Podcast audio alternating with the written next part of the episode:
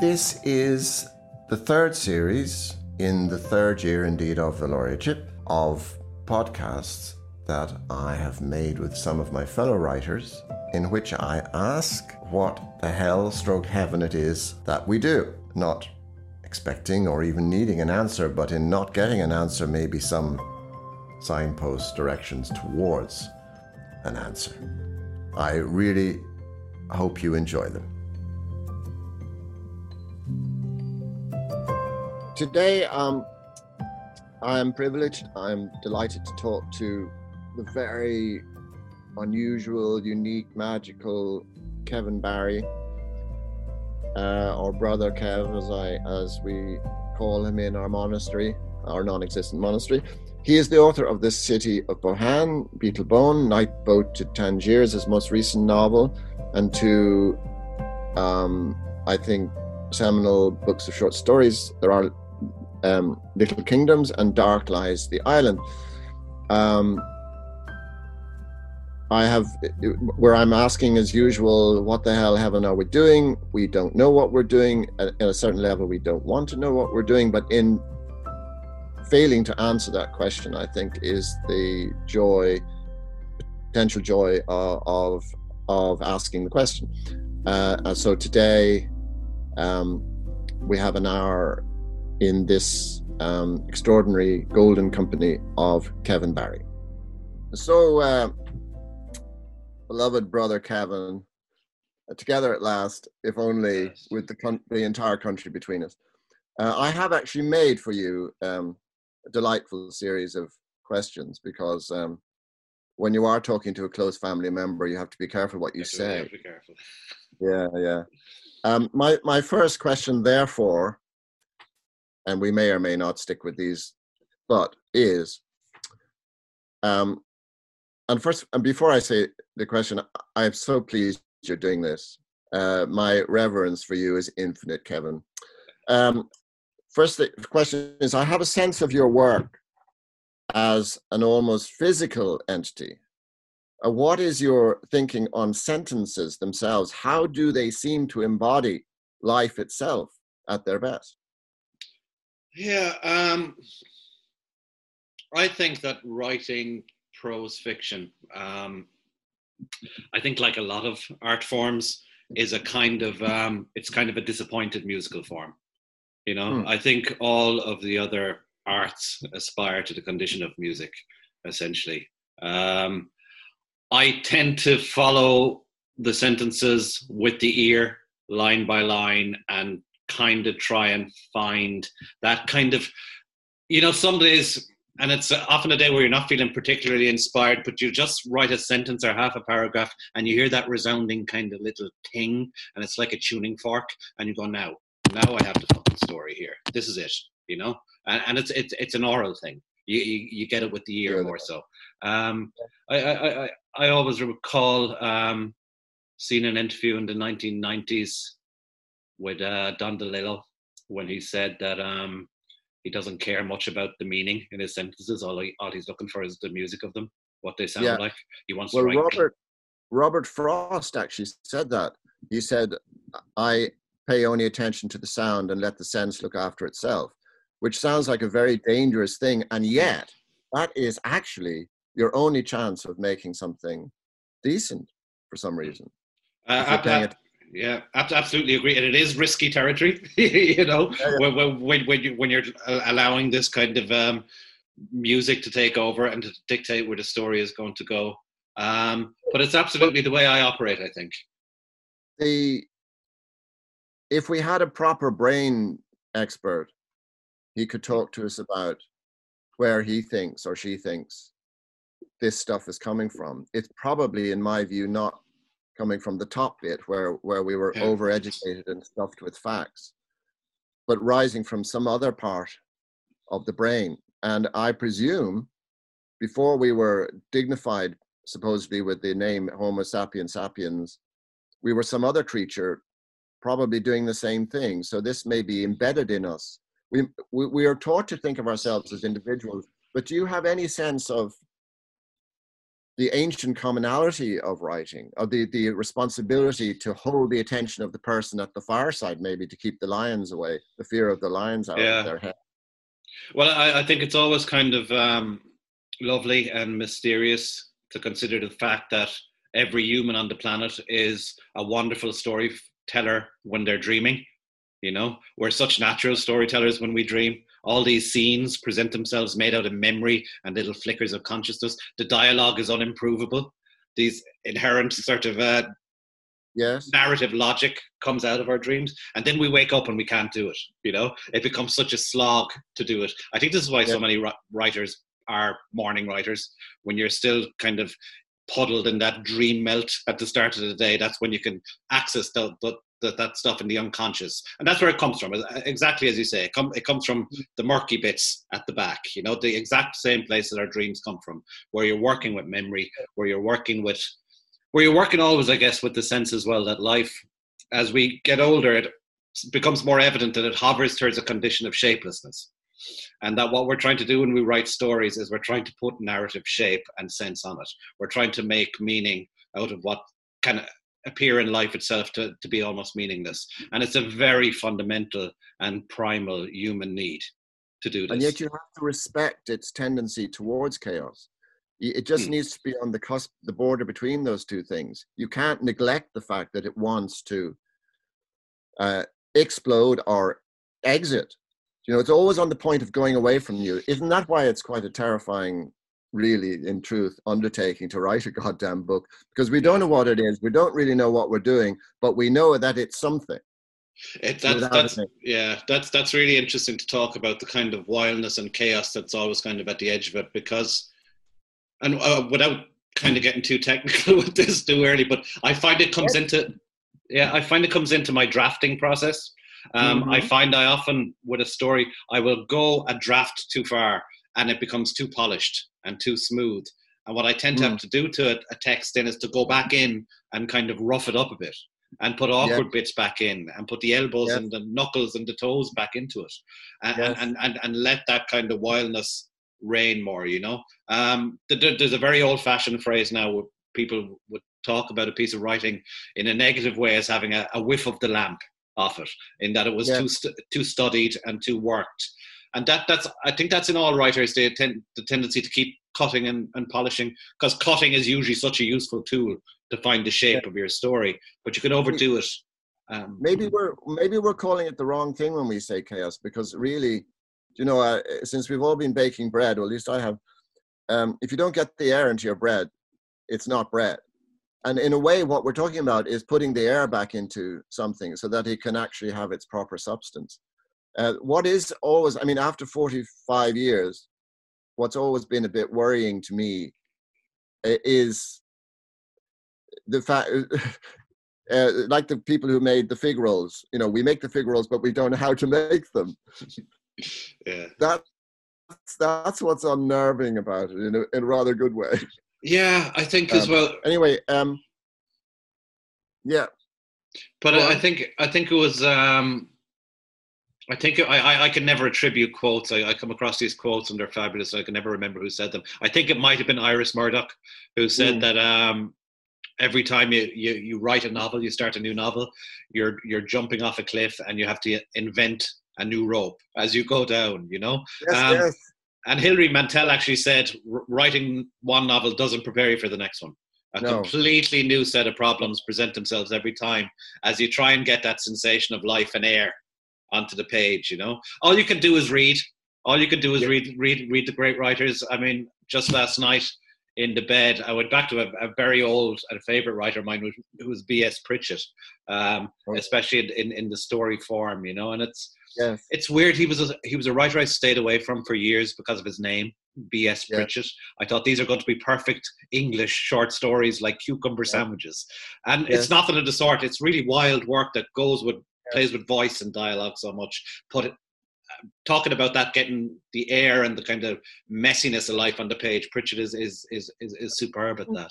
Not a curious thing too, Kevin. That um, you know, I know for for instance, for Colum McCann, he talks about Ben Kiely as a, an important person.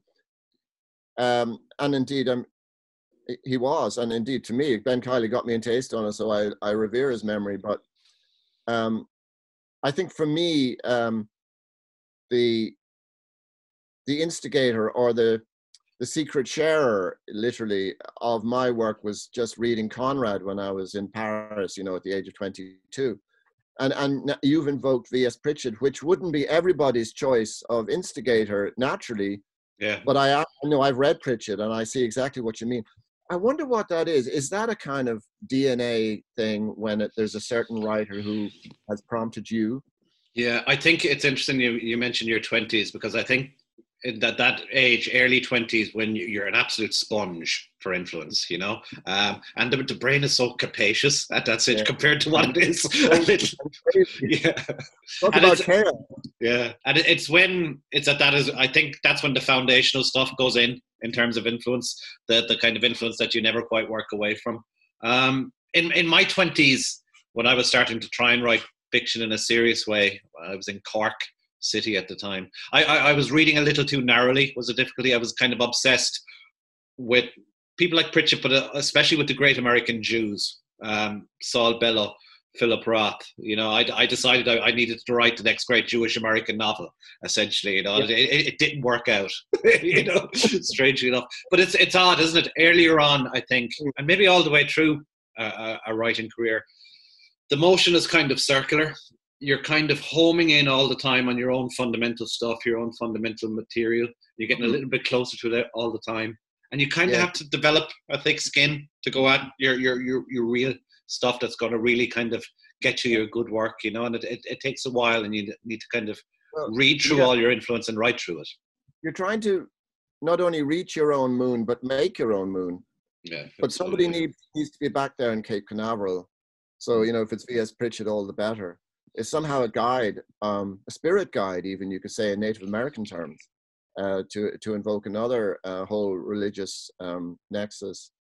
Um, I, I remember even it's not even it's not just the work because I remember seeing Isaac Bashevis Singer in doing um, an event as we often so often used to have to do until the coronavirus, and his whole attitude his easiness, his um, gentle gunslinger wit that he had towards his audience really inspired me. I thought if I could be like that with an audience, then that would be worth doing. I mean, how I mean, how do you feel about events? That you're a beautiful reader, you do beautiful events, but you yourself, do you relish them?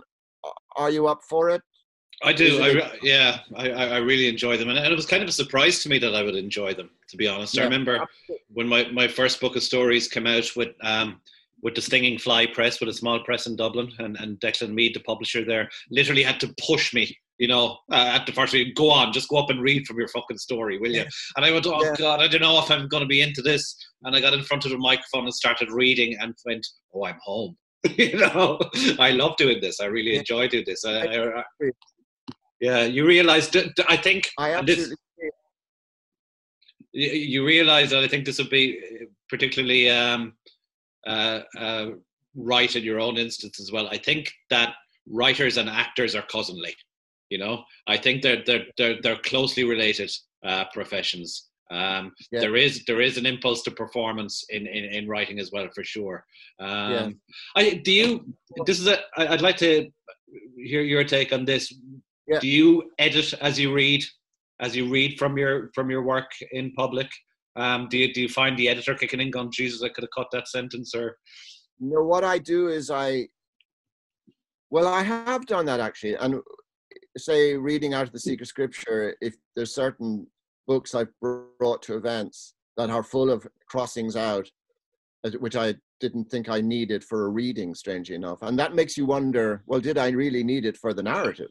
Yeah. Uh, interestingly enough, Dickens, who invented this public reading thing, um, and did it really, uh, literally till he burst uh, mm. with an apoplexy of some sort. Um, he his he he readied up uh, scripts, as it were, for his readings. The Death of Nancy, whatever, and it, it's full of uh, erasures and, and shortenings, and that's a very interesting. But I, I also, when I'm doing it, I'm praying, at a sense, that it would carry me, especially the first time. That there's something there, Kevin. You know. Yeah, it's it's it's. I think I think every every writer who does public readings always has the, the, the spectre of poor Dickens at the back of his mind keeling over on stage. Yeah, you know? dying, literally dying. Um, yeah. I do sometimes feel, and this is actually especially true if I'm writing a short story. I sometimes read back over a paragraph and go, "You're writing that to read it." You know, you're you're mm. you're writing that paragraph oh, yeah. to, to, to, perform it, well, and then I think maybe that's not a bad thing. You know.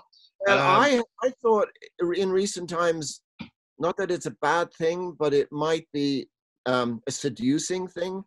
It might be a sort of, um, it might be in the realm not of love and marriage, but of unfaithfulness, where you're, where you're doing something to serve yourself, which is actually sort of jimmying up the text to give it a better bang.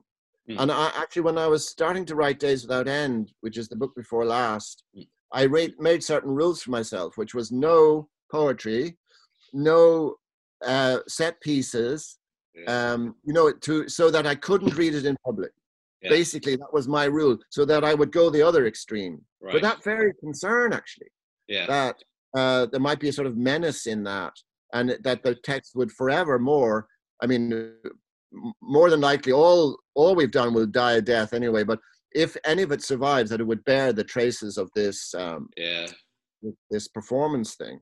I, I read a quite quite quite a quite a cruel um, snippet. I was reading John Cheever's letters recently, and he talked about being on a on a reading tour with Updike in the late '60s in Russia or something. And out of the side of his mouth, to someone Cheever said, "I can't stand the sight of that child jumping up and down and performing on the page." you know, but it's um, I I, I, I, I think pragmatically, I guess in terms of of, of, of, of, what you put down and what you take away on the page.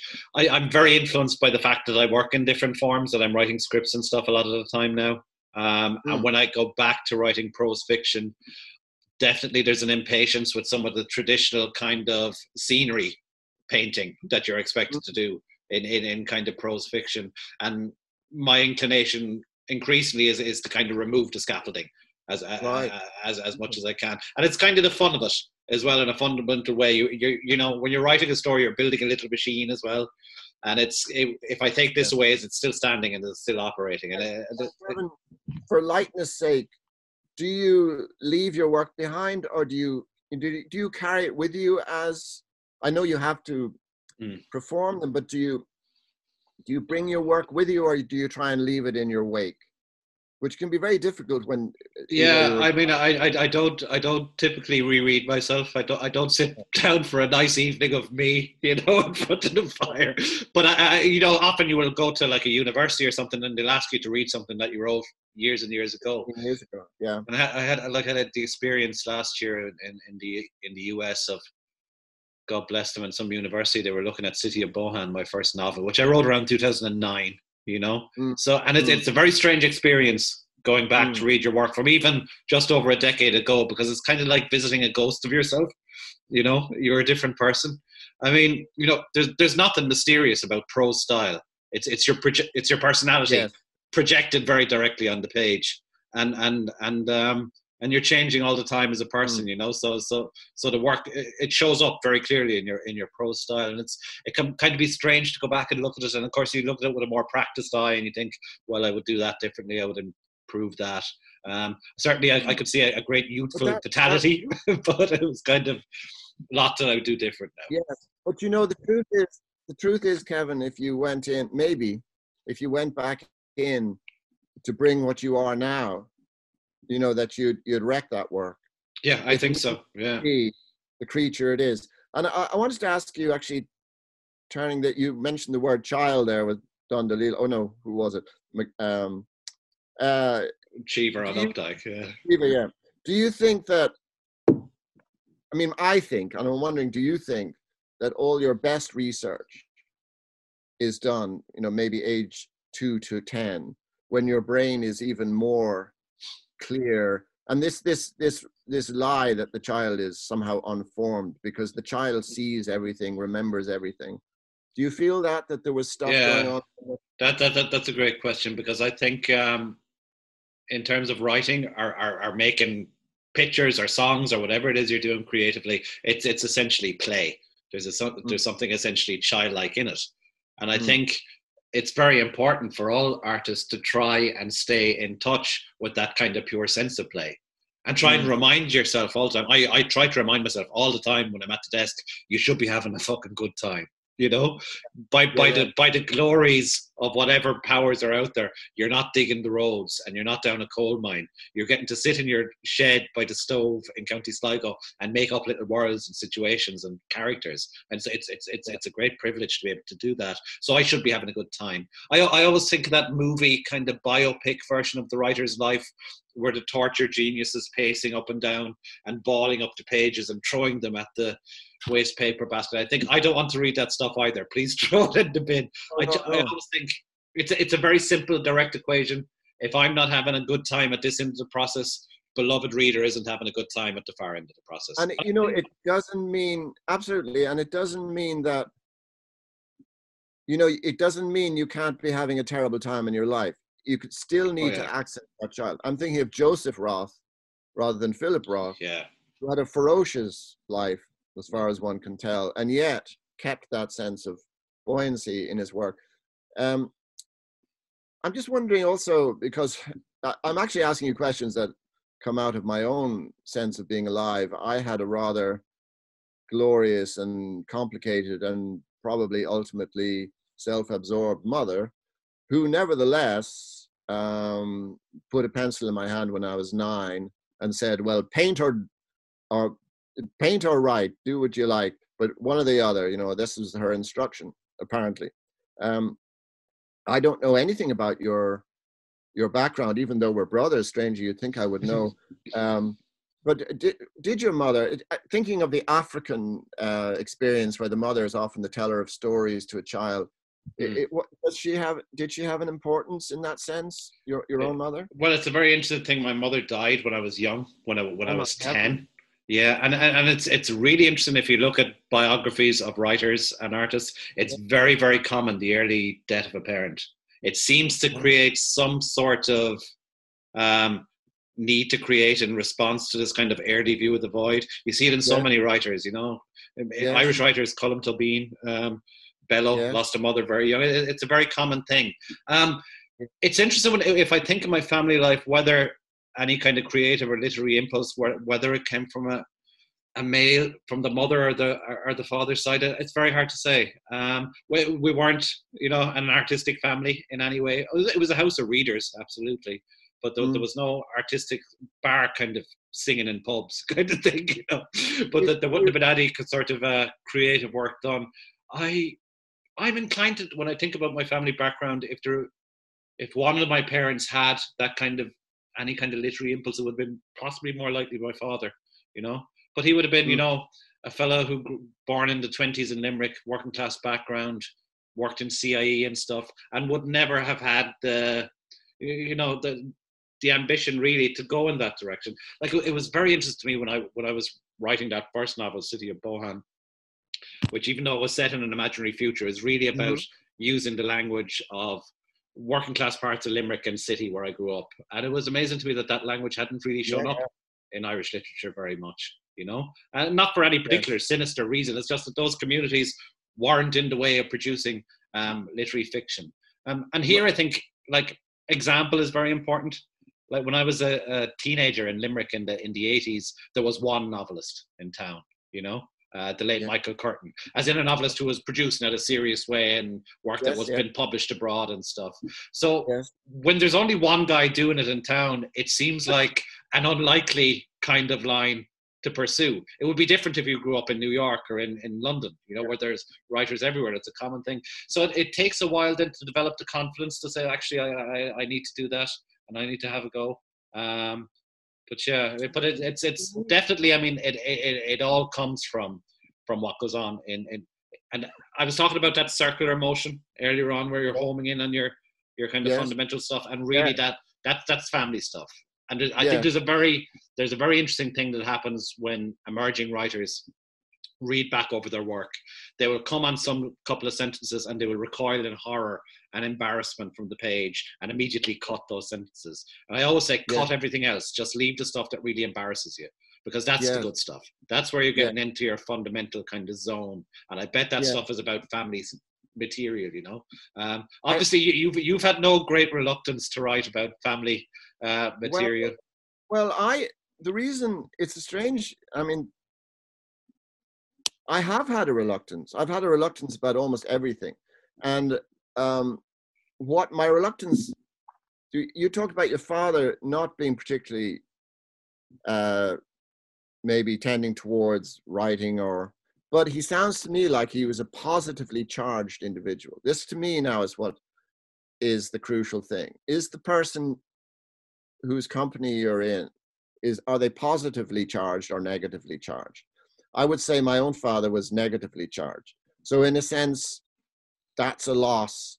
So, what you're doing is exactly what you described, maybe with the death of your mother, is that you are, there has been an explosion and you need to restore the world. You need to reverse time, put everything back in its place. Yeah. And that's the hopeless, impossible impulse, you might say. But a child never allows things to be hopeless. He, he will always, or she will always continue to try and do that.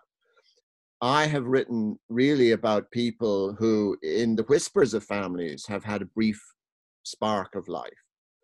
Somebody who has been put away in an asylum for something, but would only survive as six words. So I'm giving them 300 pages for the six words. If I know too much about them, then I'm lost. Um, but if your father is there, that means that his if you had him if it was physics, it, he would be a positive charge in the in the equation. That's the important thing.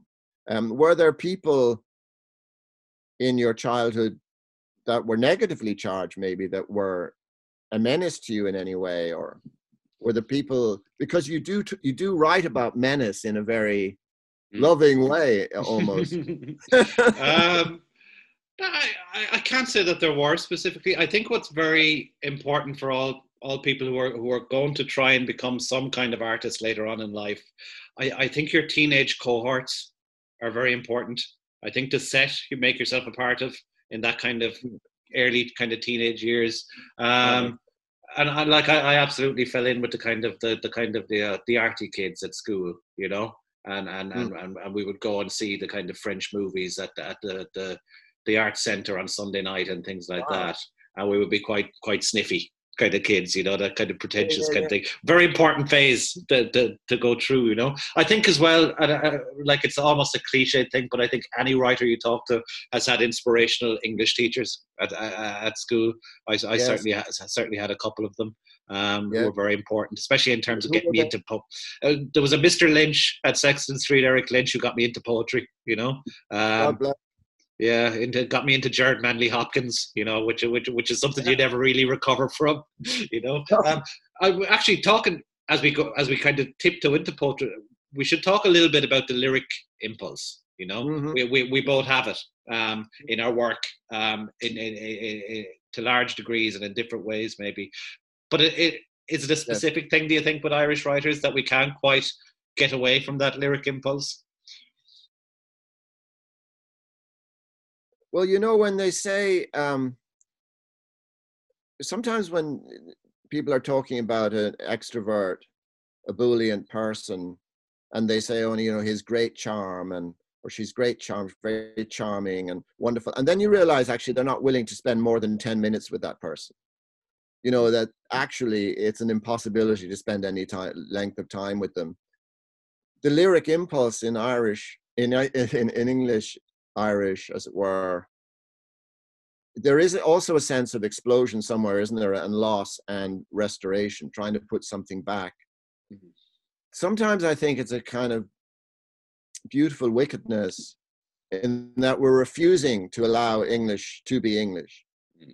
We want it to be a different language, and we're making it a different language, and we're also using the sort of um, seeing that's so blatant in old Irish poetry, where they're trying to dis- not only describe something but actually reproduce it on the page in a sort of kit, the kit of a mm-hmm. blackbird or whatever. there's something about um, trying to reconstruct again something that is quite destroyed i mean we yeah. can't i mean it is easy to talk about the loss of irish in the 19th century as if it's not important but it has to be important because we're not speaking our hebrew as it were you know we haven't yeah. we never did that my grandfather's that was one of his great regrets that he went through the revolution and we didn't end up speaking irish in this country yeah yeah i mean and it's it's kind of you know it's it's very hard to explain in some ways the lyric impulse, but it has to be connected with the fact of that underlay of, of the Irish mm. language in the way that we uh, in the way that we twist and bend mm. and kind of beautifully mangle the the the, yeah. the English uh, as we use it. I mean, I, I do find my, the way in which I kind of go off on a kind of a lyrical uh, note in my work is is is definitely changing. Um, Early earlier on, if I if I had a kind of a lyric kind of passage or a couple of sentences, I would try to immediately barb it thereafter with some sort mm. of a kind of wry, sardonic kind of line to yes. show that I'm to show that I'm kind of aware of it and I'm kind of taking the piss out of it. It's it's it's it's, a, it's having your cake and eating it, really. You know, yeah. um, I'm less inclined to do that now. I find that the barb is less important now, and just to kind of go with it.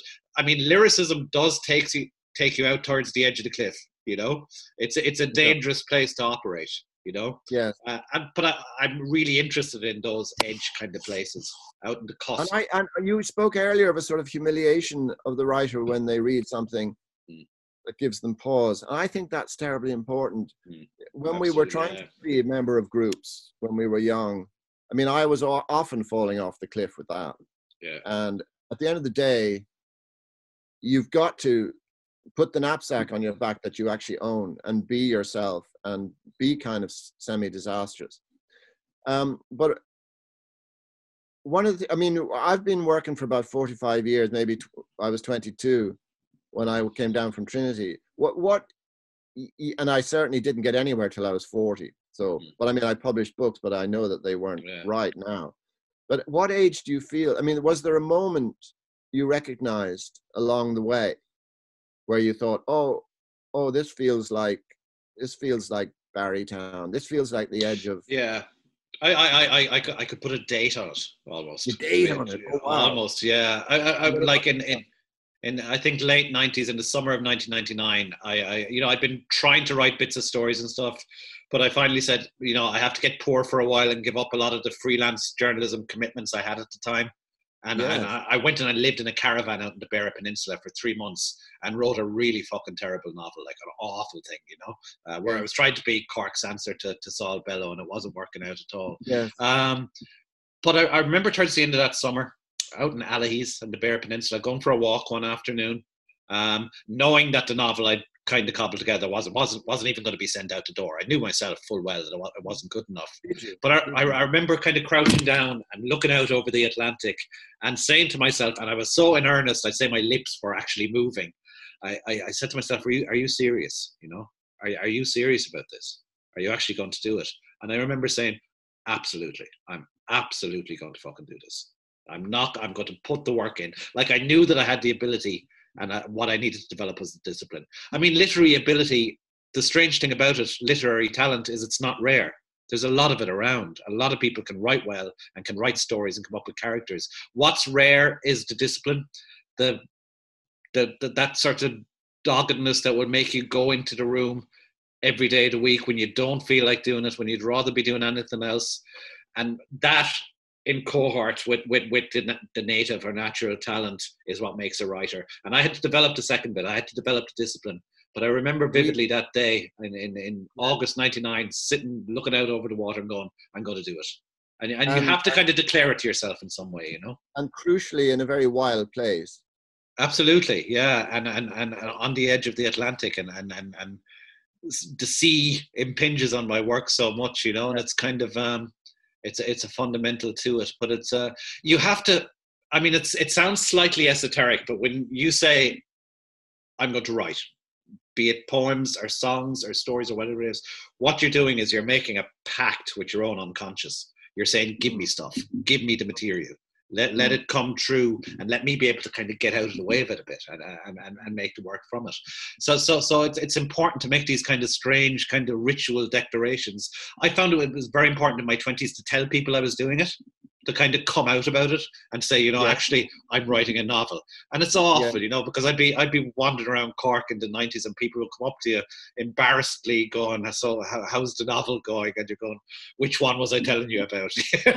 because yeah. you've had four on the go since. But it's important in some way to declare it, you know, and and say, I, I, I, am doing this. You feel then embodied, met that declaration.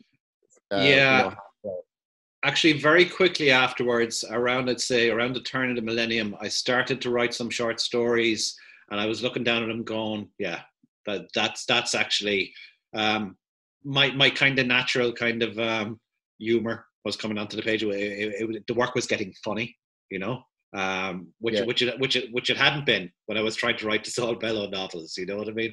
But it, but yeah. it, it might, and it was as I kind of started to write closer to home as well as I started to set stories in Cork and in Limerick and places that I knew well where I wasn't trying to be, uh, you know, something else. Um, yes. the, the, the kind of any kind of effervescence that I had in my own personality was starting to get onto the page then. Mm. Um, but yeah, it, it, it, it, takes a while. There's, there's, there's no shortcut to it, you know. That's your um, own that's your own bird song. You see, you say, you know, lots of people can write, um, and I'm sure that's true. But um, and they do. But um, to me, I I don't mind failing as a writer if I could finally reach the point where I felt that my true birdsong had been ex- finally sung. You know, even if it's the song of a robin rather than of a great hawk. Um, and I do think that's rare enough. I think it's rare in the sense that it should be rare.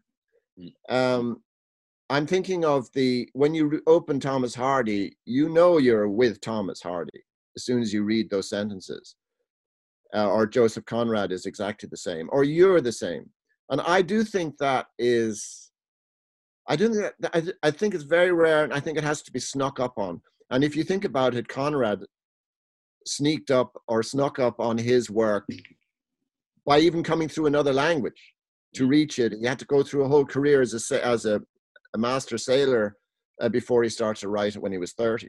Mm. Uh, you know, he was creeping up on something that he thought he could do. Most unlikely that he would be that. Um, it's it's it's it's amazing. Yeah, I mean, I mean, you come at it kind of crabwise, you know, and sidelong often.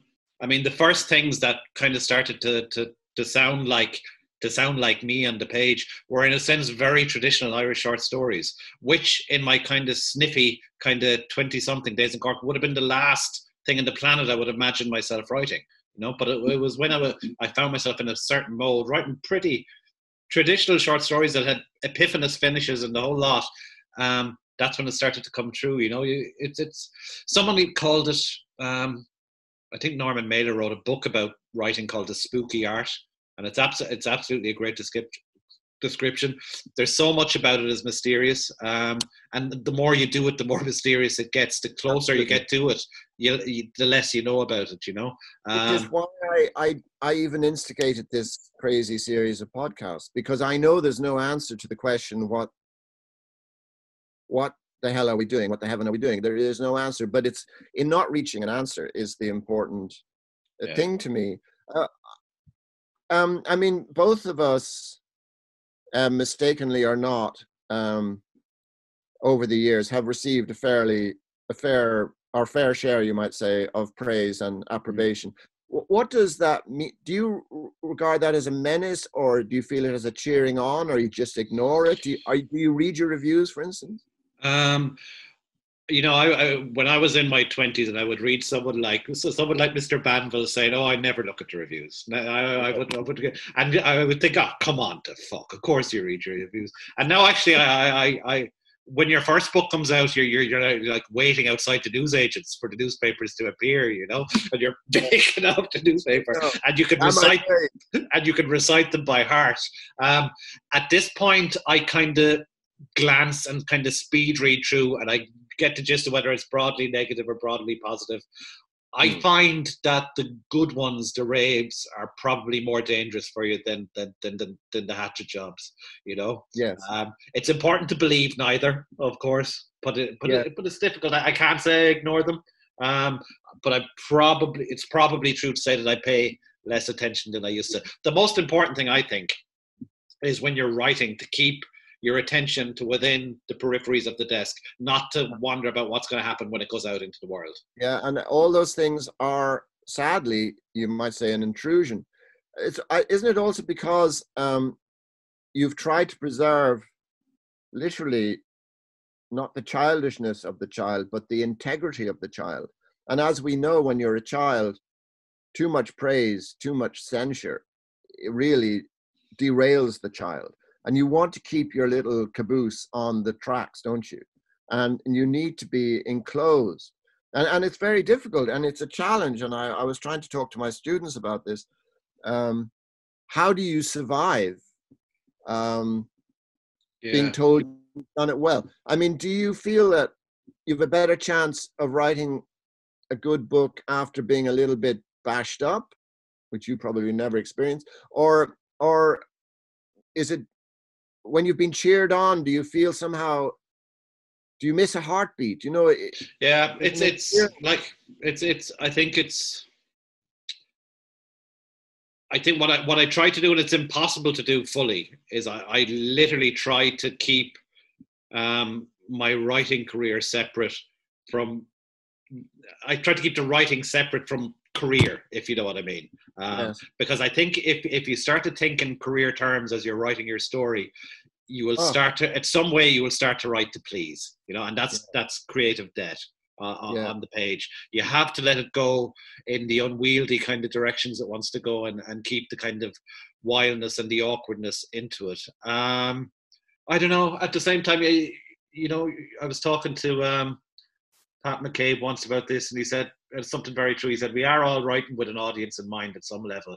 If you weren't, you mm. just go and take the pages and, and ball them up and throw them off a cliff. You know what I mean? You you, you do want to go out into the world and, and, we and, are, be read. We are the first generation, uh, in a way, who's um, had unusual access to the the thoughts and minds of our readers on w- sites like Goodreads. Mm where you know thousands of people are reading your book and rating it and probably speaking mostly 90% of the time with great honesty about what yeah. they really how they really responded i mean is that useful maybe more than criticism just yeah and like every, every, every, everyone's a critic now every, everyone who can pick up a biro is now yeah, a critic yeah. but it's I, I like i have very mixed feelings about what what what technology and, and, and the internet and, and social media has done for, for, for, for literature. I mean, for writers in some ways, I think it's it's disastrous because it's such a kind of a you know a distraction. And I, my big rule is I, I don't go online in the morning. I keep that kind of sacred. But at the same time, it, I, I, I because of I, I my first book was 2007 just as the whole sort of online kind of literary community kind of thing started to come together and it's been hugely beneficial for me in terms of getting yeah. my work around and attracting new yeah. readers to it. Um, yeah, I, I, I, I can't say I've never glanced at my Goodreads uh, reviews either. I certainly have, but it's um, it's it's again just trying trying to keep trying to keep that stuff out of your mind really when when, when you sit down just, and begin the new because thing. we break our good rules doesn't mean you know we yeah. don't break them. we break them anyway. That's it. Um, in a way, I feel I do feel um, there's a sense of it with a writer that one likes um, that's important that that you've all, always known them. And of course um, einstein would say that's quite accurate. You, you know you, we have always been here and all our moments of are eternal and we only have a sense of moving up through time. And in, in a way novel writing is to try and prove that that you can go back literally go back and recover an actual lump of time that seems to be the past, but actually you can access it in real time uh, with this writerly brain.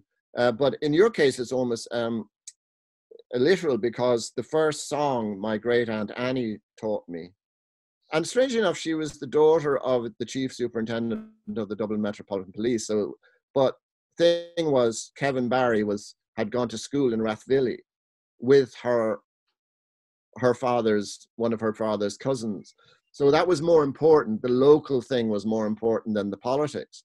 Yeah. Um, can you sing the song, Kevin Barry? I, I, I could give a rendition now, but I'm not going to. Um, it's very interesting to think about uh, my name in terms of um, there, there's, a, as you'd imagine, a string of Kevin Barrys gone back through the family. Um, yes. It, it, it, yeah. So, like, I was named for a cousin who had sadly got killed off his scooter. He was he was like a mod in East Anglia in the 60s wow. and came off his scooter. Um, and I was born like a, a, year to the day later, so I was named for that cousin. Um, and his dad had been Kevin Barry, who fought in the Second World War. Um, and and wow. it was Kevin Barry's. I, I, I, presume the the original impulse was was a Republican one in the family. I I, I, I don't know, um, but it's it's it's it's strange. Uh, it's definitely it's definitely a little bit of baggage I carry with me, especially in terms of when I when I when I when I go to America and stuff, and, and the Irish Americans show up. But it's um, that's great. And what did he do in the Second World War? He a uh, great story actually. He was a great guy. My my late uncle Kevin. He he went to Italy, um, was captured inside half an hour.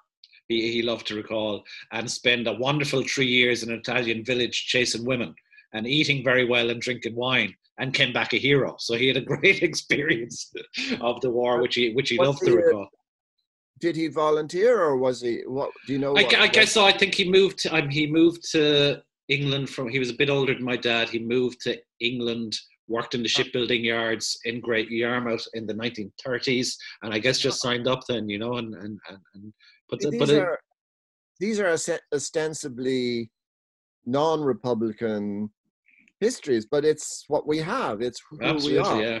we're the sum of all these decisions. Um, I mean, the other magical name in Ireland is Michael Collins, and as we know, one of the Michael Collinses went to the moon. So uh, we haven't had a Kevin Barry on the moon yet, unless you're an instance of uh, creating a moon. Yeah. Um, anyway, the first line of the song, because I just want to invoke my great hand. In Mountjoy jail one Monday morning, High upon the gallows tree, Kevin Barry gave his young life for the cause of liberty. And she put me up on the chair. I, I should really come in and Beach Boys harmonies with you now, I'm not going to. ah, yes, uh, just for the sake of history, Kevin, you could try. Not at all, not at all. No, okay. Um, right, well, that's Kevin Barry out of the way. we're near we're nearly near the end of this, but sadly. I, I wanted to ask you an odd question. Uh, well, two two odd questions in a way. First of all, I I do hope, um, like Edna O'Brien, you're intending to write till you're 90. That would be absolutely yeah.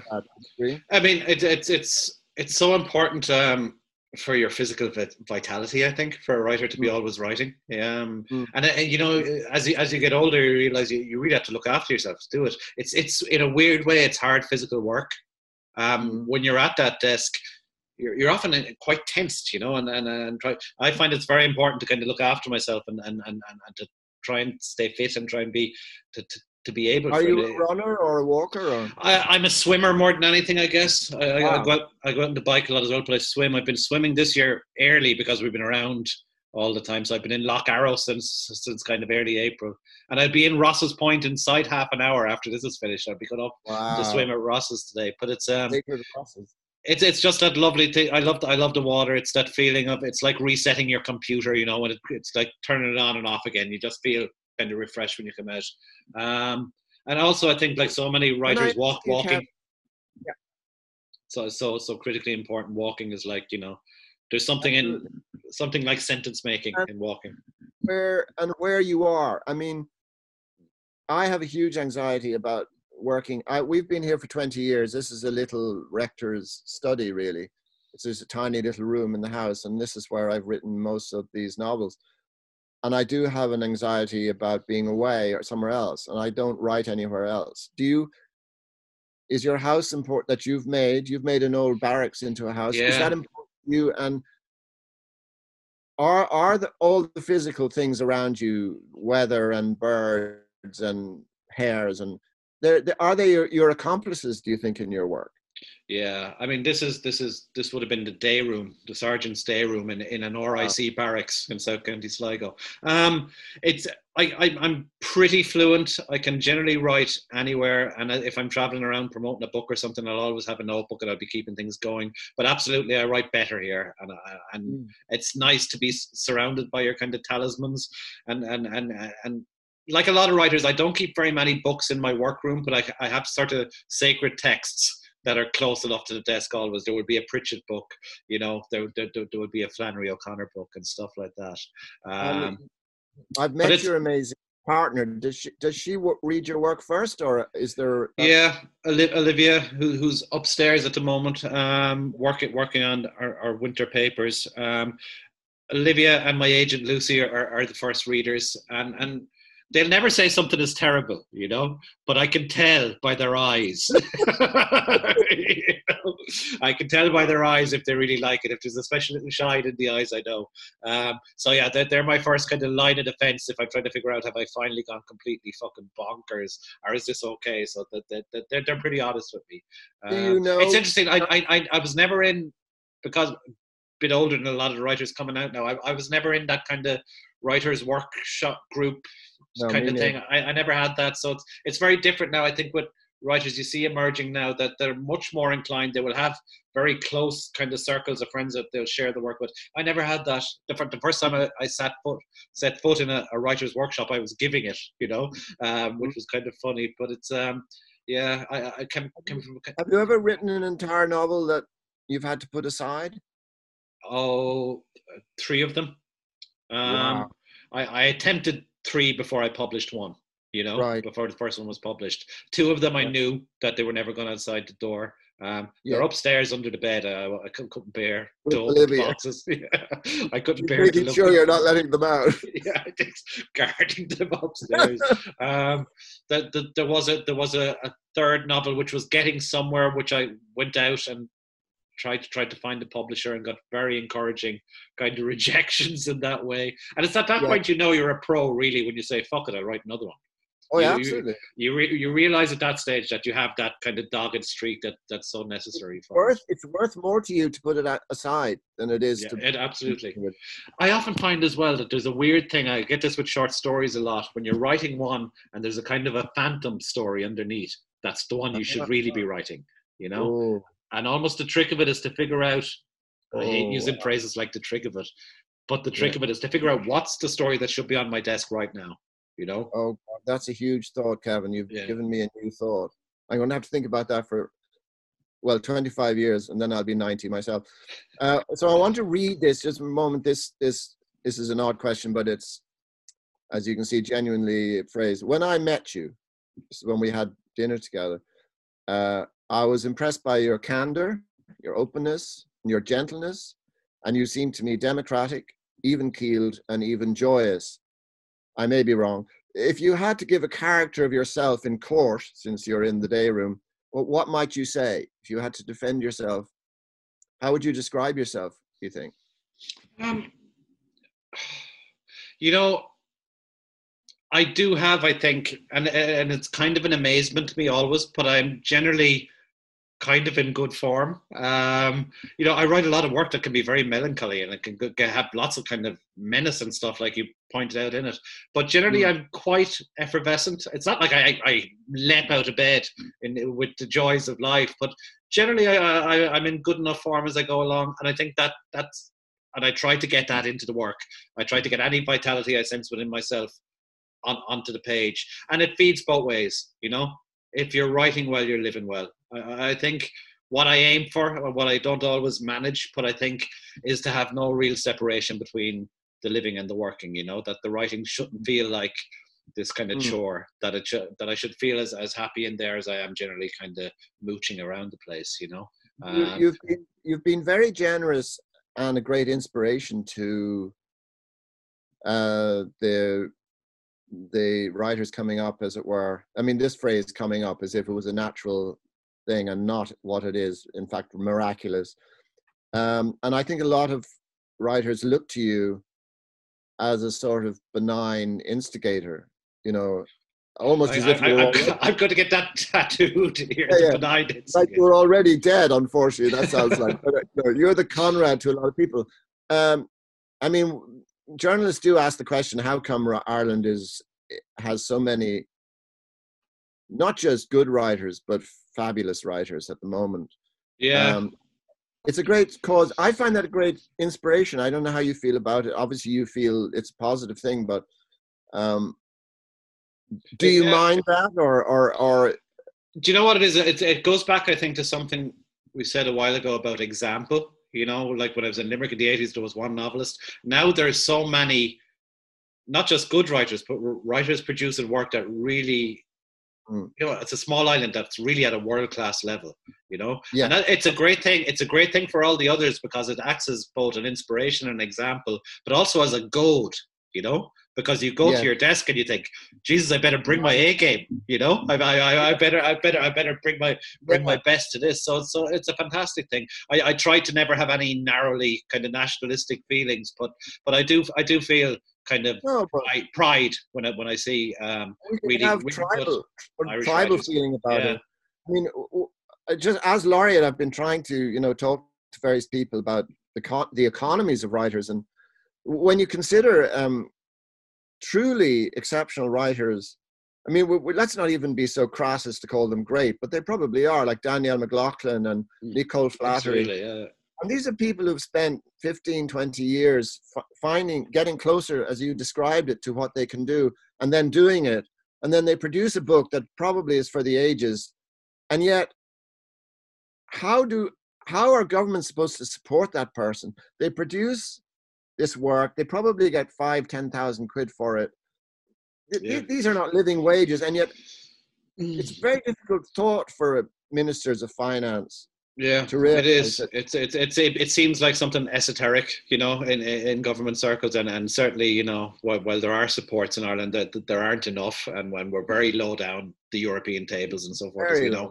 I mean, you need to have a canniness as well. You you need to you need to to to to, to figure out how you're going to do it. I mean, I read a great piece of, of, of writing advice from Annie Dillard, the great American essayist. Um, once she said, "All you need to know about a writing life is just keep your overheads low." You know, um, and it's it's it's a reason why I live in South County Sligo. That the housing relative to cities is very cheap. It was it's a small mortgage to live here. Um, because I live in rural Ireland, I, it means I don't have to do anything else. I don't have to teach or, or, or anything else. I can just go to my shed and and, Yes. and write. That's a great Because great privilege. as- yeah. as we've both it is and as we've both said on different occasions what is your major advice to writers and we've both said oddly enough on separate occasions just keep going Just do it. and in order to keep going really doing your work you're right you have to find the the sixpence that bears a direct relation to how you're living yeah. and that's terribly important. But for a lot of writers, especially in this time, a lot of writers do pick up their few bob from events and teaching, uh, Mm. and there must be at this moment a great deal of distress uh, and sense of emergency among so many of our fellow yeah. writers. I think so, and I, it, it's it's worrying in some ways. I think, for example, for our cities, especially for our capital city, for Dublin, Mm. young writers and emerging writers can't afford to live there. You know, and this is bad news for the writers, but it's even worse news for the city. You know, because it's losing Yeah. its, its its creative people. It's great for places like this. You know, there there are so many writers dotted around County Sligo now, and and and, and around rural Ireland generally. and It's great, and it, it you know you're bringing older places that have, have suffered a lot, bringing them back to life in some way by seeing sort of creative people set up here, realizing, you know what, this is a pretty good place to live.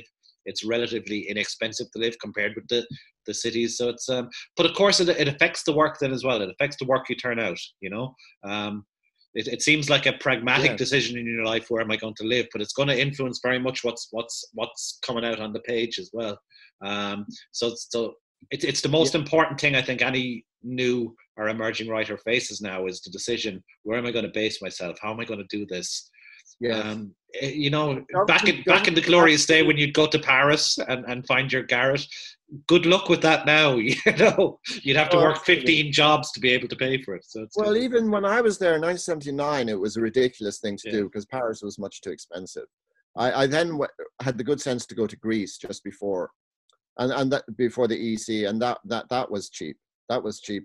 A- anyway, I mean, these are hugely important things, and I think even to think positively charged thoughts directed towards these great undertaking, the great undertaking of having a writing life. I mean, it is. You say it's a privilege, but it's also there's also a sort of epicality to it, Kevin, which, in my opinion, you embody. And um, it's not that I just want to thank you for doing this uh, podcast. I, it's been one of the joys of my life to do it because I admire you so much and I owe you so much. So thank you, thank you, thank you, thank you. And you even you even sang to me. So what what more can we say? That's the full, the full, expression of my love, singing Bab. Okay, I, will never call you granduncle again. It's going to be brother from now on. It's Please. Thank you, Sebastian. It was, it was a joy.